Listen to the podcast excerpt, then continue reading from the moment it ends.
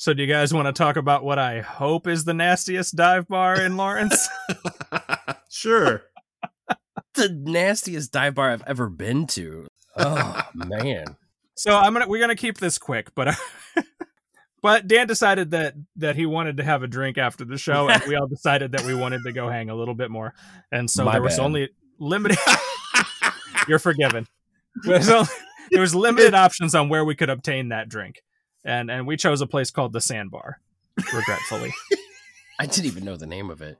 I'm putting them on blast a little bit too, for the sake So- of for the lulls. As as somebody that has been to very many bars, I, I can honestly say I've never been into a place like this. So it it, it was like a little hole in the wall for one. It- it- so like it's a long kind of style bar um, with like wooden benches on the sides uh, that were really tall. And so we walk up, we get our beer, everybody goes and sits down on these benches. And I'm pretty sure y'all stuck to the bench, right? More or less. Oh yeah, yeah. Yeah. Yeah. Everybody stuck to their bench wherever they sat. We stuck. You stuck to the ground as you walked. You could hear that clack, clack, clack, clack, clack, as you, you know, lifted your feet off the sticky floor onto the next step. Uh, and not to mention, so at a bar like that, as a as a beer drinker, my my I always want to go in and I always want to get a draft beer. But when you go into a bar like that, you're not going to get a draft beer. Like smart people anyway, uh, don't get draft beers right away. So I, I I tried to get like a, a a bottle, and it was it was it still tasted fucking stale. It was gross. Like I don't I don't know how you how you mess up bottle beer, but man, they fucking found a way. It was such a weird place like the it was it was loud and dingy which you know that's uh, that should be par for the course but it created a vibe that i didn't love at this place and there was this weird room up a, like two stairs in the back Yeah. quote the back like it was an open room but it was just like how do you even describe it It was like a square wooden room with a TV. yeah yeah. It was really weird. And it was like extra dark in the Yes. in the bar as well. I probably because so you couldn't see what was caked on all of the tables and chairs. i could probably look at those jeans and find out because i'm pretty sure i took some stuff with me whenever i got up Do some forensic.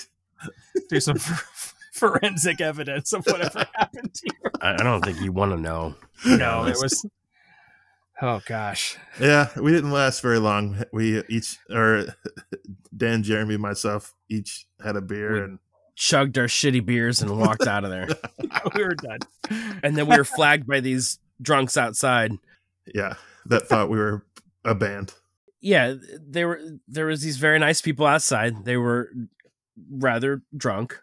Um and the one guy was like you could tell like he was what would you I don't even know what the fuck to call this.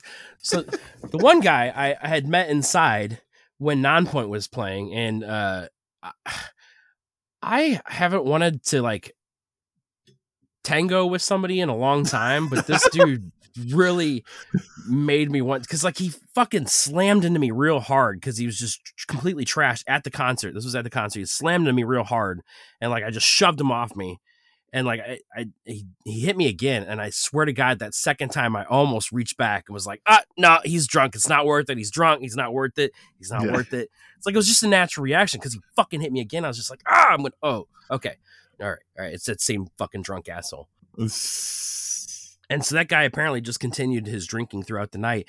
He told us at the dive bar later that evening that he had been kicked out of this venue and kicked out of that venue and kicked out of this concert and kicked out of that concert. So apparently it's his tradition to go to a concert and Yeah. get kicked the fuck out. It was a badge of honor this man wore of all the play, all the shows that he had only seen part of. Yeah. Yes.